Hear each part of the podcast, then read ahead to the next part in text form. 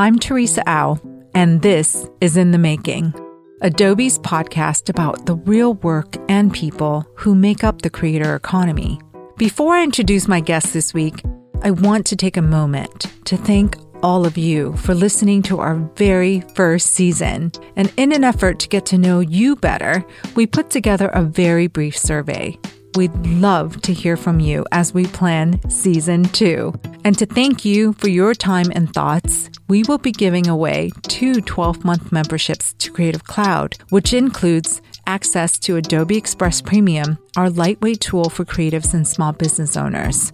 You'll find full details and the survey link in the show notes. Now, on to our show. My special guest today is Aaron James Draplin founder of DDC, Draplin Design Company. His clients range from indie rockers to car companies to the United States Postal Service. I mean, he designed a forever stamp. How cool is that? But he doesn't just have clients, he has fans like me and many others. His book, Pretty Much Everything, the beautifully laid out and hilarious survey of his work, inspiration, road stories, and so many lists is in its 12th printing. I just picked up my copy two weeks ago and I can't put it down. Aaron is a cult favorite among designers, and it's not hard to see why. He's loud, he's friendly, he's authentic, he's enthusiastic, just like his signature bold lines and brightly colored illustration style. When he's not working from his backyard in gorgeous Portland, Oregon, he's out on the open road, giving talks and workshops about graphic design, typography, and illustration. He's an unofficial ambassador of design, inspiring us all to be more creative, more efficient, and more free. Welcome to In the Making, Aaron. I am incredibly humbled, grateful, excited, and happy that you're here that might just be the best one I've ever been around the intro because usually it's some rat kid thinks he's NPR, but that was wonderful. Teresa, thank you. Um, hi. Hi. So let's jump right in. Many of our listeners are early in their careers or new in their careers, or maybe even just taking a leap into solopreneurship for the first time. So I want to ask you, what do you wish you had known when you first started going out on your own in 2004? You know, it's easy to look back now and say, well, if I just would have known this. And I, I don't really like to do that. It's more like if you're doing it now, don't take this job and shove it Johnny Paycheck, you know, and quit your job like some big jerk. Put a month in, put three weeks in, be a good citizen on your way out of your job. Unless they're horrible, then just run out of there, whatever you know, guns blazing or whatever. But I think the larger thing is, and this was very natural for me, was it wasn't professional job, stop, freelance. They both kind of like like a tectonic plate, you know what I mean? One overlapped the next, and it was about a year gradation where I took a year and I worked as much freelance as I could. While you had your day job, right? Oh yeah. And that meant, you know, I remember friends going out and courting, you know, their significant others and things, or drinking, or going outside and things, you know, like people do. I worked a lot because I was preparing myself for this scary precipice. When I did finally go on my own, I had padding. I had enough rent for a couple years. This is the stuff my mom and dad taught me. You know, you don't buy anything you can't afford and you don't make big bets on sketchy things. You make little bets. So when I jumped out on my own, you know, I was ready for it. That first year, I went from 65K to 200K. Why that's important? Because no one ever told me you'd be able to do that. Listen, I, it's a numbers game. I know what I have to pay for at that time. My mom taught me how to make a budget. So you have one foot in the pragmatic at all times and then one foot in the go for it. You know what I mean? Like at, at all times, you know. So I think what I would just tell anyone listening that's going to make that leap: be as strategic and as smart as you know, plan as much as you can. You know, ask questions, be ready, have your tax stuff all squared away, and you can you can get that in an afternoon from someone, and then go, and then go. But be ready, and then you know, take every single job that comes your way, the good, the bad, the ugly because it all adds up. I took the job, I learned, I learned, and it stacked up and it stacked up. If it was an ugly client and an ugly project, and I was trying to get this ugly paycheck, I had to be beautiful with my emails, my output, my ability to talk them down from a ledge or keep it positive. That was all on me at that point and it wasn't pretty all the time but i know how to do that. I had a client two months ago and just reverse real quick or pivot or whatever they say and i knew how to handle it. And they didn't even know how to handle me. When i was like well, what, what do you mean you're not going to freak out on us? Get your get your little keisters in line. Let's get this done. We are out of scope but I know how to handle that. See what I'm saying? they're bracing for me to freak out and jump out of the. Pro- no, I'm. I got into it. I got to get myself out of it. Yeah, you're experienced enough to know that. But I'm curious why you made that jump to running your own shop and not working for somebody else. It was just versatility, you know, and also shedding the accoutrements of a professional environment. There's nothing wrong with all the meetings and the emails. But I sat through those meetings and people are just, you have to wake them up. We're wasting time. I mean, first things first, to have a lot of empathy for a business owner who has to corral a bunch of Aaron Draplins. It's not easy. So there are structure based things they have to do, like meetings and you know all these sorts of client calls. But we would come in there at 11 a.m. and play ping pong for a couple hours while we were waiting for feedback my you know my account manager who knew how quick I could do it. I'd come in and he'd, he'd be like, "I don't have the feedback, so you know, where, where are you at?" And it's like, "I'm just waiting." So we would yeah screw around and stuff. And then you know here's the thing: everyone would leave at five. I would be there well past five, 8 p.m.s, 9 p.m.s, 11:30s, and stuff with the owner hammering. I knew what that took. You didn't have a lot of control over how you manage your time. You're one of the hardest working people in the industry. But let's jump ahead to further on in your solar career. You've been making your own merch for a while now, Draplin Design Company branded merch. Before most other designers, what was the learning curve like when you started designing and manufacturing and selling all of these things? Well, I, I, think it's as simple as us seeing how they made the sausage for the clients we were working for. And it was like, wow. Um, it's a big snowboard company and they sell X amount of snowboards, but you come to find out they can sell three times as many t shirts, little things like that, you know, where it's like, why are we spending all this time on t shirts? Well, because everyone can get a t shirt or a hat or a patch or a sticker. And the, the snowboards are a little more expensive, right? You know, and you'll get one of those at some point. But to see that, it was like, well, why don't we do that for ourselves? And it had nothing to do with selling. It was just fun to proliferate and get weird and confuse people, you know? And what do you mean by confuse people? Well, is it just me in this backyard, or is there a team of producers, assistants, regional managers to the assistant regional manager? Stuff that might not be needed. No, but you would confuse people when they would see some big project come flying out and they would say, well, who's the account manager in that? Well, wait, wait, wait. Who landed the job and did all the billing? And that's funny to me in, in a weird, subversive way. It was fun for me to say, okay, we're the Draplin Design Company. it's just me. Did you know that there was an audience for it? When you first started making them? Well, I mean, it's probably romantic to say, you know, yes, I did. No, I, it was for our friends, you know. And, and, then you give a hat to somebody that says Draplin Design Company, and it's like, well, what is that? Oh, that's a Draplin guy. He's in his you know basement, and he's making these funny things. And if you trust the hat you're wearing or the pencil you're using as funny thing, well, why couldn't we do that for your restaurant? You know, yeah. You don't need to go to this marketing agency. Ugh come right here and we'll do it and I'll deliver them to you. So, you know, this was all organic. It just started as a way to give extra goodies to my clients and say thank you for you know here's a fun t-shirt or pencil set or field notes notebook. Oh, I was just going to talk to you about the field notes.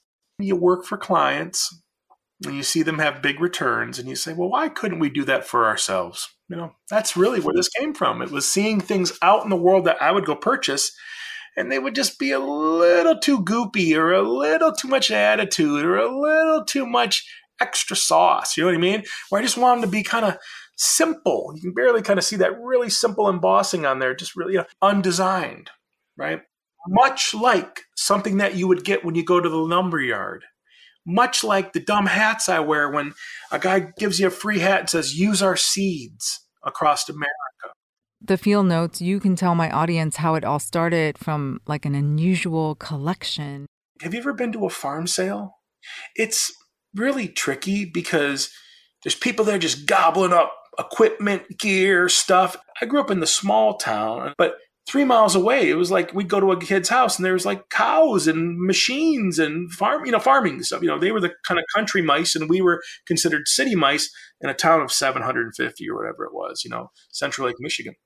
I could appreciate the hard work that went into that stuff. I got a junk drawer one time filled with memo books, broken little bits and bobs. I'm looking through all these little goodies, and the little memo books are all filled up with chicken scratch handwriting with recipes, how to fix this part of the fence, how much their budget was in 1949. The ghosts on those pages have a little respect for that, right? These pages matter these little notes and doodles and things they matter. And you start to see the jokes that they would have in there and you know the things that they would have very personal. You know they used every page. They were super frugal you know and there's a meta, there's something there to glean you know that can be applied to graphic arts or just maybe just your life and how did that turn into a product line with the help of your friend Jim? Well, then when it starts to catch fire, you need adults to make sure that you can scale properly. And luckily, I've been in the right place and right time to have you know, Jim Coudal and Michelle Seiler and the people from Field Notes help me make that thing something real. If it was only up to me, it might have just been another run of hats. You know what I mean? When people with vision and you know good morals and you know societal standing come and help you it becomes a real thing. I'm curious how many field notes notebooks do you sell now? I think this last three packs was an addition of 24000 three packs. So this little guy right here. Now gone to numbers where it was like I want to say 60 and 70,000 three packs. And really, the only way I can chart that is when I go to headquarters in Chicago, I'll just see pallets and be like, wow, bigger pallet than that one. Let me check the numbers. The small town and the farm sales, they really influenced you in, in many ways of how you run your business, how your philosophy in life. A lot of creators talk about making money while they're sleeping, sleep generating passive income from digital downloads. I know you have online courses with Skillshare and you license your own fonts. Was passive income something that you specifically sought to add to your business? Um, no, it wasn't. It was more like, what can I do from my hands in either my backyard studio here or our other shop and not have to go to a fulfillment center? What no one talks about with the passive stuff is it isn't just something that you're in your sleep. That's not reality. Reality is someone can't get the thing downloaded. So you got to get up in the middle of the night and help them download that thing. No one else is going to do that. You see what I'm saying? It's like it, it's passive in some respects. And then you also have to handle when no one's interested in something. So this passive income stuff, it's it's real tricky business. If you're going to do that, keep it in the black. Don't be doing it in debt because if it goes goes a little weird, you're losing even bigger. Yep. Well, you have a big career in, well, I think you have a big career in speaking, teaching, and building the DDC brand. Why do you still take on client work? Because it's got big zeros on the ends. Like if anyone tells you it's for their health, that's just bullshit, you know? um, I love the honest, honest. Well, when it has a bunch of zeros on it, it allows me to take care of my mom and my girl and all those around me. Um, I don't take that lightly. I don't need a big bank account. I got one. I'm okay. But I'll wear the hell out of this shirt. I'll wear it out, right? Because that's the sort of idea of how I operate. But those around me need something. My brother in law turned 40. I'm getting him a new laptop. I got him covered. Because if he has that tool and then he can get himself ahead, I don't want to live my life knowing I could have done that for him. See what I'm saying? Yeah. I take it very seriously when the big jobs come in because it allows me to do a lot of small things with it. Yeah, you're right. You got to be careful because they can be horrific people with, you know, a thousand emails and a thousand meetings about meetings and times and bullshit and things that just stack up to so someone can check off a box. I get in a lot of trouble because I'll just go, Teresa, can I just call you? get past all the other stuff and just do it. I so agree. That's not the way the world operates. We have to get the assistance and all the other stuff. Man, how many emails you got in your inbox? You know what I'm saying? I keep mine tight, you know, because I got to keep moving. Yeah. Would you like to get to the point where, you know, you don't have to do client work if you had enough zeros? I think I'm there. I think I'm there. But what does that even mean? What happens when it's Chris Stapleton calling and it's going to be a big one? But I fell in love with his records. So you make it, you keep it as small as you can, even though it's a big, scary, hairy gorilla. You keep it small. And the way you do that is you just say, when you need it done, why do you need 10 days? I'll have it done tomorrow morning. So, you know, if they could just be impatient enough to just call me and let's get it done, that defies all this gratuitous back and forthness out there. Yeah. Yeah. What do you get out of the client work besides the zeros? There is something fun about seeing people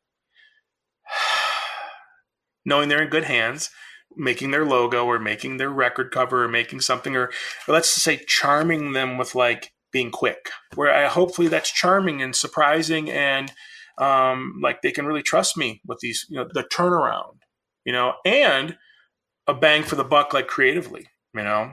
Oh, well, I'm sure they're not hiring you just for design. They're hiring you because you're you. You have such a great relationship with people and you know how to manage relationships really well. Well, that's also a little bit of a little sniff test because here's the thing. I don't want to think I'm that much of a megalomaniac to think that they're going to hire me just to do Aaron Draplin. That's just not the case. Sometimes it is simply to bring their ideas to life. There's nothing wrong with any of that. Yeah to me, the DDC look is very simple, powerful, unapologetic, right? What are the virtues of having such a distinctive design style versus being more style agnostic? Do you ever feel like doing something totally different? What about the things I've done that you've never seen? You know?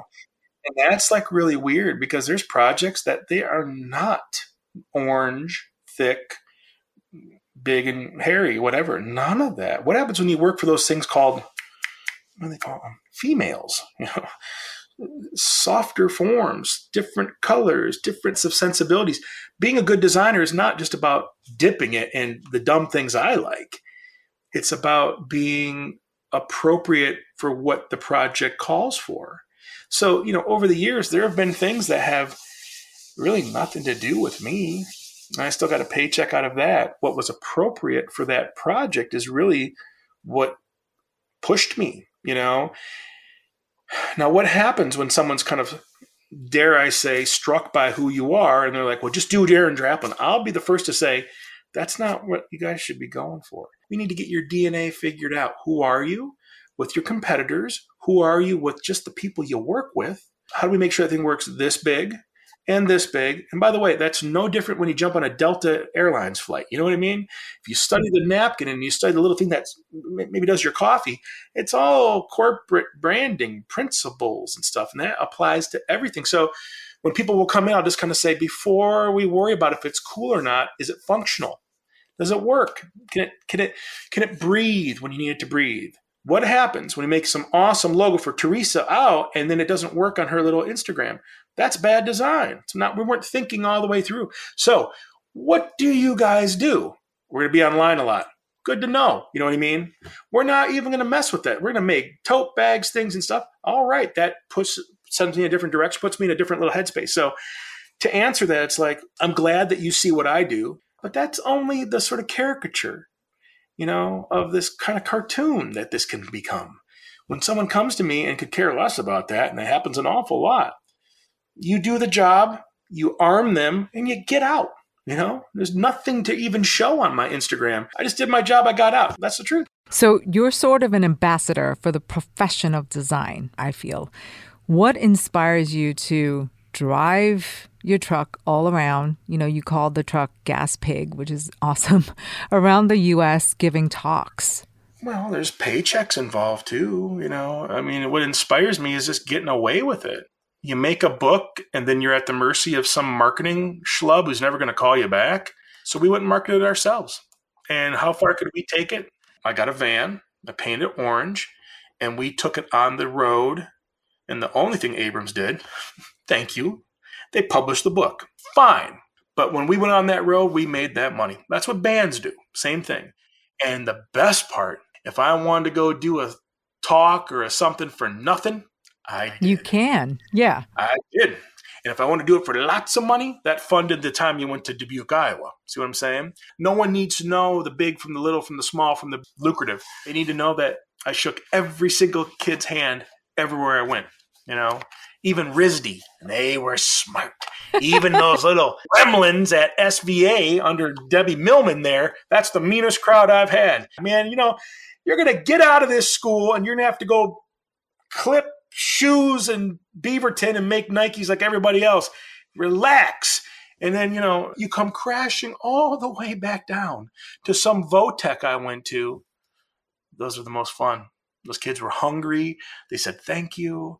They were so cool and they followed up with you. And I made friends. You know what I mean? Yeah. So. Speaking of the open road, you have a love of travel, specifically road trips, right? From your book, and I quote, Nothing beats a road trip. The freedom, wanderlust, lowbrow chow, new faces, places, and spaces all packed into eight days across the nation. I imagine you get a ton of inspiration from being on the road. What kinds of things catch your eye? You know, first of all, not only do you see the fun shit you can go make graphic arts from, that you're inspired by, but you also see troubling things. You know, you see people that um, have closed minds. You know, I mean, I have to work on mine all the time. One time we were in Missouri somewhere, rural Missouri, and my buddy's wearing his CCCP shirt. It was some like Russian hockey logo or something, CCCP. You know, and these good old boys sitting there, you know, you want to explain that? Like, suddenly it goes from wow, we're just looking at all the fall colors and the old signs to like, are we going to get out of here? You know, like these guys, they've never left this place. Like that's what you run into out there. So you gotta, gotta, gotta be gentle, be quiet, ask questions, be respectful. You know what I mean? Like things like this, you know.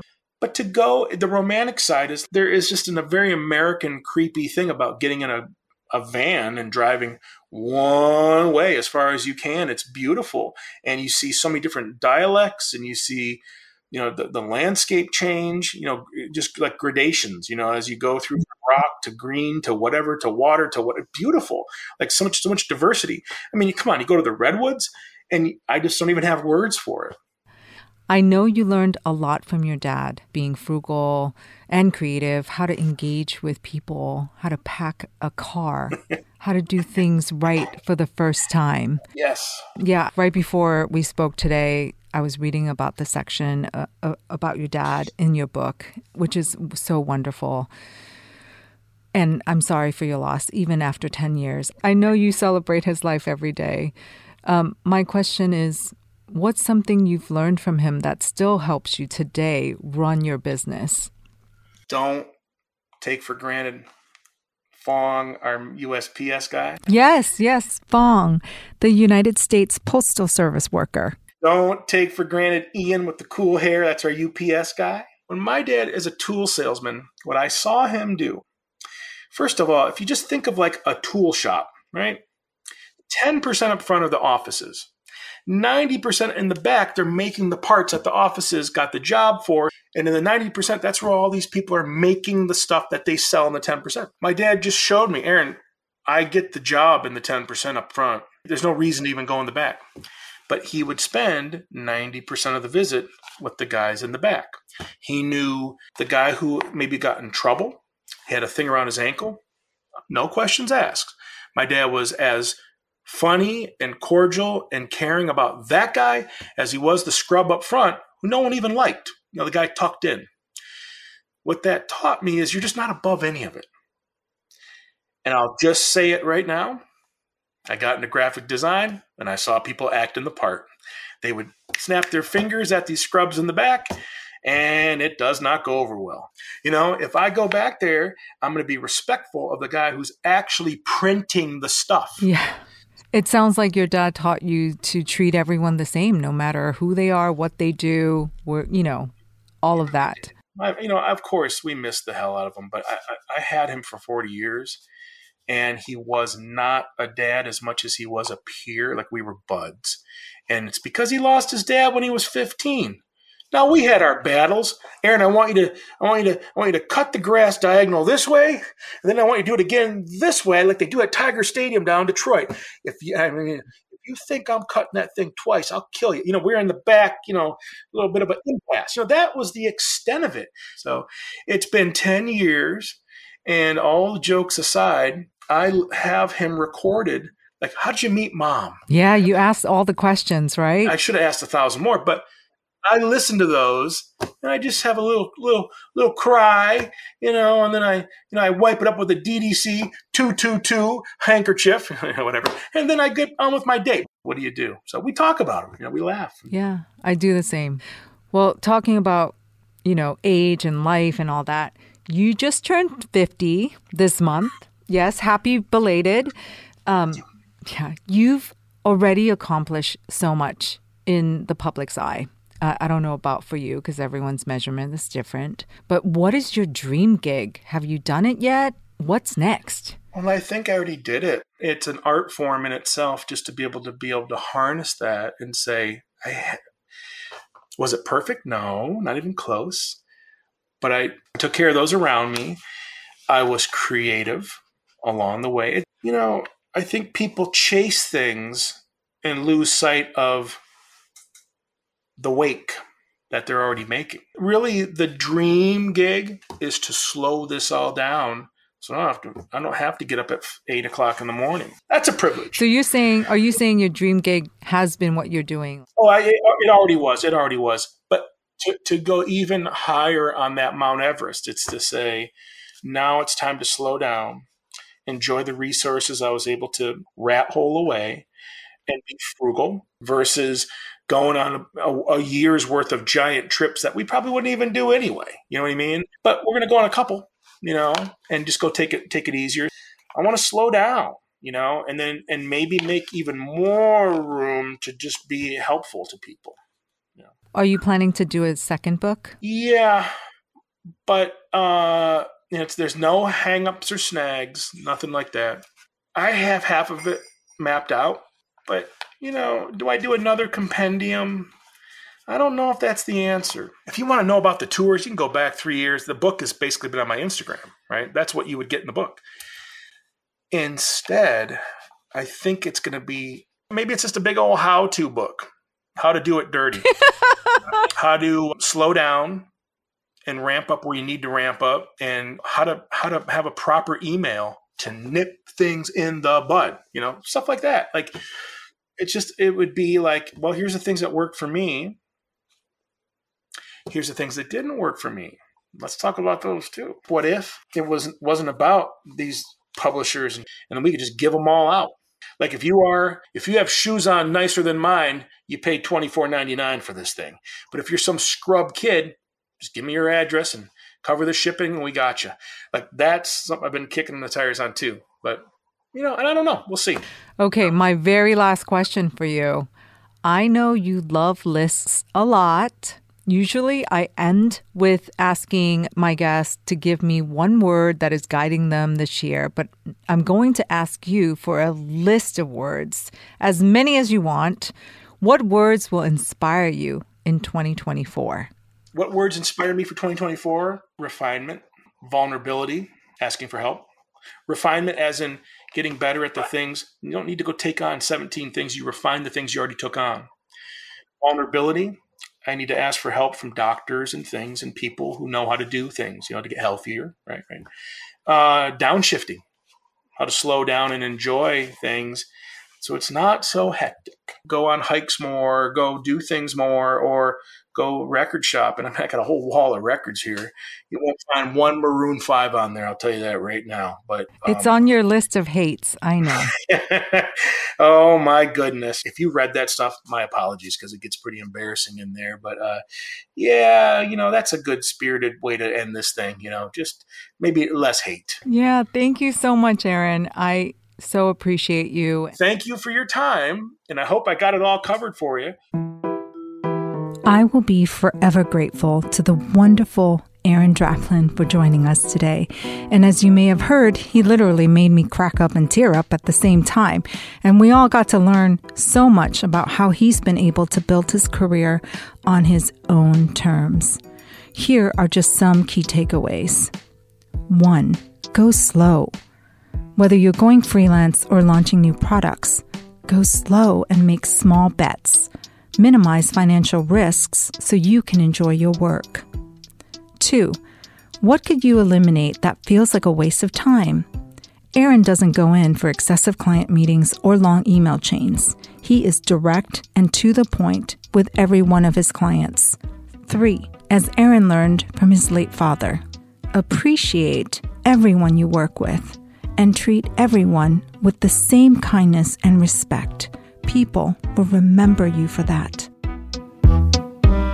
This is In the Making, and I'm your host, Teresa Au.